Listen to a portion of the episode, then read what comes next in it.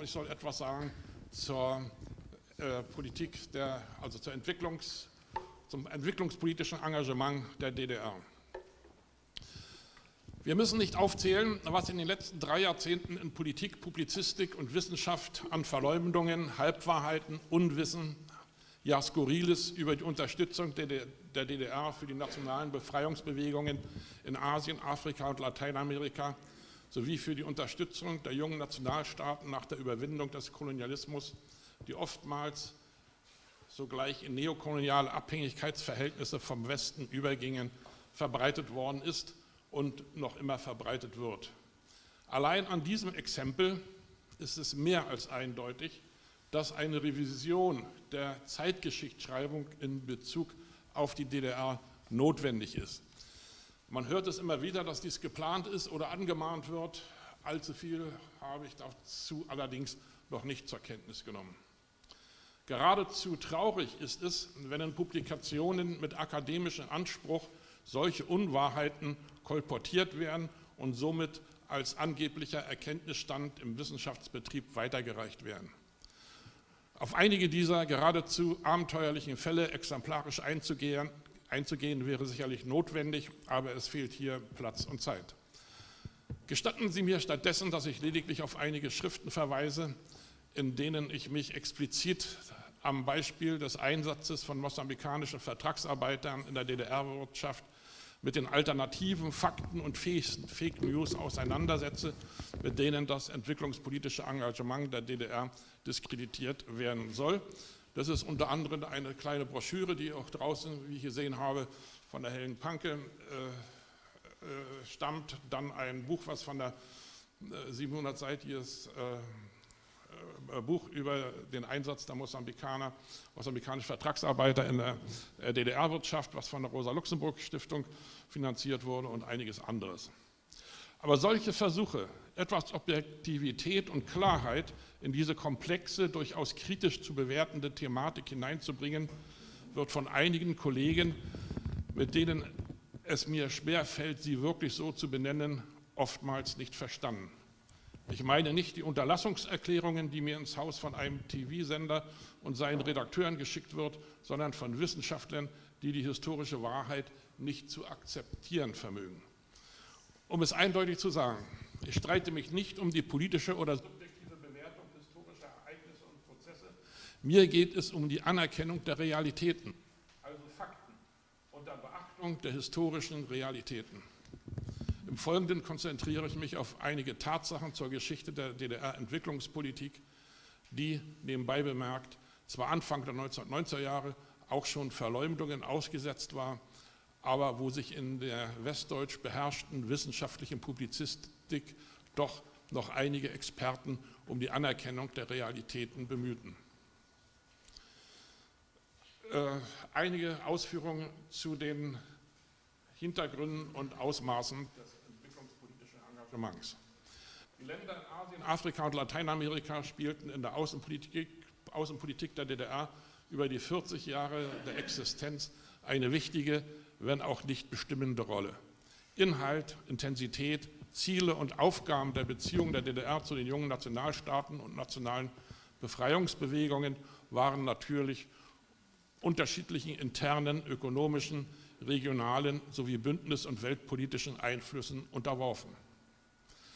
Afrika kam spätestens seit dem Jahr 1960, dem afrikanischen Jahr, als die Mehrzahl der ehemaligen Kolonien in Afrika ihre staatliche Unabhängigkeit von ihren westeuropäischen Kolonialherren erringen konnten, eine besondere Bedeutung zu.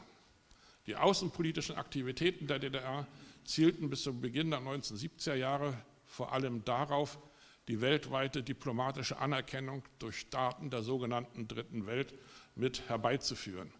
Denn bislang war die DDR von den sozialistischen Ländern als souveräner Staat anerkannt worden. Die Absicht wurde und wird in der westlichen Literatur als das Primat der DDR-Afrika-Politik angesehen.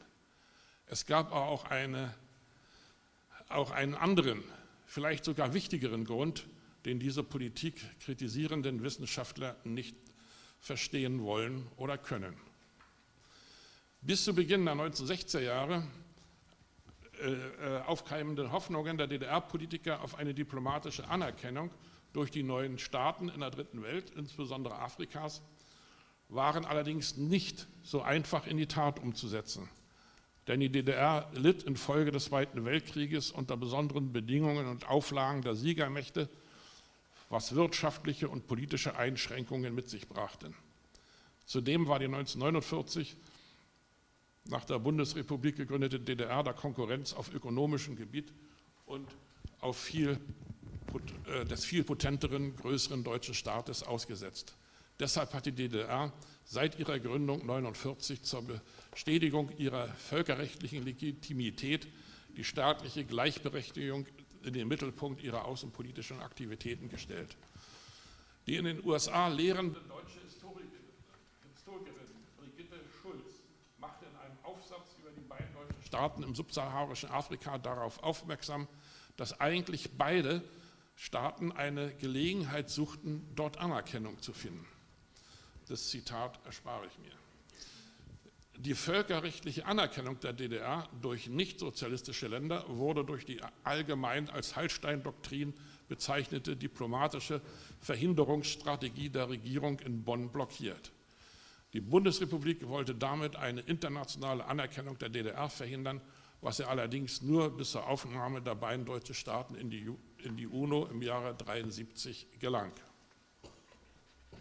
Neben dem Nahen Osten und Südostasien boten aus Sicht der DDR vor allem, das schon, der schon alle, vor allem der schon von mir genannte afrikanische Kontinent zu Beginn der 60er Jahre in schneller Folge entstehenden neuen Staaten die aussichtsreichsten Chancen, die internationale Ausgrenzung zu überwinden. Bevorzugte Unterstützung der DDR genossen die um ihre Unabhängigkeit kämpfenden Befreiungsbewegungen im südlichen Afrika, denn mit 1960 waren zwar einige äh, Staaten unabhängig geworden, aber eben nicht alle. Es gab noch eine ganze Reihe von äh, ja, kolonial beherrschten Gebieten äh, auf dem äh, schwarzen Kontinent. Ich erinnere nur an die portugiesischen Kolonien äh, oder auch einige andere kleinere, aber hauptsächlich war es Portugal, das als letztes europäisches Land äh, seine Kolonien in die Unabhängigkeit entließ. Die Strategie und zumeist auch die Taktik der DDR-Außenpolitik stimmte in vielen internationalen Fragen mit den Ansichten und Vorstellungen der Repräsentanten der Befreiungsorganisationen sowie den Führern der jungen Nationalstaaten weitgehend überein und die DDR trat, wie es der langjährige ostdeutsche Diplomat Hans-Georg Schleicher hervorhob, balanciert als deren politischer Partner und Verbündeter auf. Die solidarischen materiellen Leistungen in den Ländern Afrikas waren im heutigen Verständnis recht übersichtlich. Das entwicklungspolitische Engagement der DDR konzentrierte sich vornehmlich, auch wenn auf die traditionelle Entwicklungshilfe vor Ort nicht verzichtet wurde, vor allem auf die Ausbildung von Fachkräften im eigenen Land sowie für die meisten Nationalstaaten auf politischen und diplomatischen Beistand, auf Lieferung von Gütern, finanziellen Hilfen und ähnliche Maßnahmen. Das wussten, wusste auch der Westen. So hieß es schon im Jahre 1972 im Spiegel, größeres Gewicht als Geldleistungen haben für die SED ohnehin die menschlich-politischen Kontakte zwischen linientreuen DDR-Bürgern und jungen Kadern der nationalen Befreiungsbewegungen. Verbindungen dieser Art werden meist über Ausbildungsstipendium geknüpft, etwa für die ostdeutschen Universitäten oder für Bildungseinrichtungen. Aufgrund der alle Politikfelder beherrschenden Dominanz der SED sprachen einzelne Politik- und Geisteswissenschaftler aus der alten Bundesrepublik noch 1990 oft von einer lediglich von der Staatspartei verordneten Solidarität, welche eigentlich keine Unterstützung in der Bevölkerung gehabt hätte. Die Aussage trifft jedoch nicht zu, was eigentlich schon Westjournalisten zuvor wussten, denn bereits 1980 wurde in einem Artikel der Wochenzeitung Die Zeit über die Solidaritätsleistung der DDR für die Menschen in der dritten Welt formuliert, dass Solidarität ein tägliches Brot für DDR-Bürger sei. Das Gefühl der Solidarität war unter großen Teilen der DDR-Bevölkerung weit stärker verbreitet und durchaus von echten Empfindungen geprägt, wie entsprechende neuere Forschungen erneut belegen.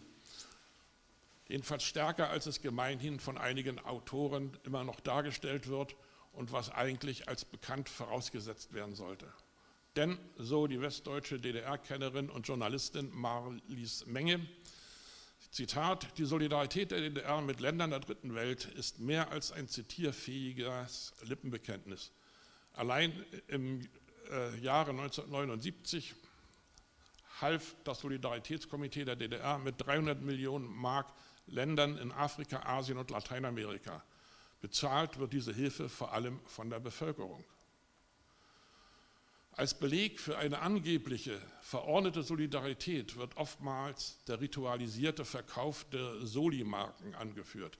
Das heißt, einer, einer beispielsweise neben dem Mitgliedsbeitrag für die Gewerkschaft monatlich zu entrichtenden finanziellen Spende für die Solidarität durch den Kauf von Marken des Solidaritätskomitees.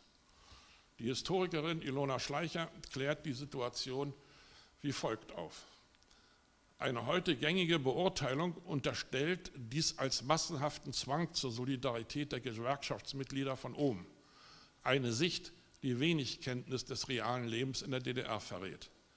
Von moralischem Druck könnte man vielleicht sprechen, auch von übereifriger Agitation und ganz sicher von einem zentralistischen Mechanismus von oben nach unten, der wie beinahe alles in der DDR auch die Solidaritätsarbeit betraf. Es ist ja auch eigentlich irrig, dass eine Verordnung die DDR-Bürger zu einer finanziellen Solidaritätsleistung hätte verpflichten können. Letztlich sprechen die nachprüfbaren Ergebnisse der Solidaritätsspenden der DDR-Bürger und die bis heute zu beobachtende Dankbarkeit vieler Menschen in den unterschiedlichsten Ländern der dritten Welt für die von der DDR erwiesene Hilfe und Unterstützung eine eindeutige Sprache. Die für DDR-Verhältnisse recht umfassende Hilfsbereitschaft für die Menschen in den Entwicklungsländern wurde seinerzeit im Gegensatz zu häufigen Verlautbarungen mehr als drei Jahrzehnte nach dem Ende der DDR von den die Solidarität empfangenden Menschen anerkannt und in verschiedener Weise gewürdigt. So antwortete ein in der DDR im Exil lebender Südafrikaner 1986 auf meine Frage, entsprechende Frage. In der DDR ist es beeindruckend, in welcher Breite, angefangen bei den Jungpionieren bis hin zu den alten Menschen, Solidarität geübt wird von allen Schichten der Bevölkerung. Ein anderer Südafrikaner, der damalige ANC-Generalsekretär Alfred Nzo, antwortete, befragt nach der Hilfe der DDR, selbstverständlich hat die Solidarität vor allem in den sozialistischen Ländern ein Zuhause. Und das betrifft nicht nur die DDR, die wirklich ein Heimatland der antiimperialistischen Solidarität ist.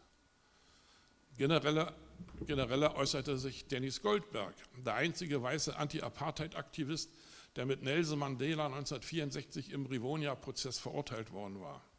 Er sagte, die internationale Solidaritätsarbeit in Osteuropa unterschied sich von der im Westen. Die Regierungen der Sowjetunion und der DDR förderten den ANC auf direktem Weg finanziell, diplomatisch und militärisch. Und ohne diese Hilfe wäre unser Kampf sehr viel weniger effektiv gewesen. Und in diesem Zusammenhang möchte ich nochmal darauf aufmerksam machen, wer sich mit der deutsch-deutschen Geschichte befasst oder auch eben in diesem Falle der, Auf, äh, der, der, der Außenpolitik der DDR, sollte niemals versäumen, sich mit denjenigen zu unterhalten, denen diese Arbeit oder diese Solidarität in diesem Falle gegolten hat. Man kann sich hier in Deutschland Ost und Deutschland West oder auch innerhalb der Zunft streiten, aber wichtig ist, was sagen die Menschen in diesem Zusammenhang, denen, die äh, quasi ihr Überleben durch die Solidarität äh, ja, gesichert hatten. Der Staat, die Einheitsgewerkschaft FDGB wie auch die Solidaritätsarbeit vornehmlich durch das Soli-Komitee organisierende SED leiteten ihre prinzipiellen antikolonialistischen, antirassistischen Positionen von den Traditionen der Solidarität der internationalen und insbesondere der deutschen Arbeiterbewegung her. Die offizielle antikoloniale Einstellung der DDR zu diesen Völkern brachte unter ihrer Bevölkerung eine breite Zustimmung zur Solidarität hervor. Eine Zustimmung, die die SED wohl kaum noch auf einem anderen Gebiet verbuchen konnte. Nur war der Solidaritätsgedanke nicht so ausgeprägt und dauerhaft in jedem DDR-Bürger verwurzelt, wie es die offizielle DDR-Propaganda gern hinstellte.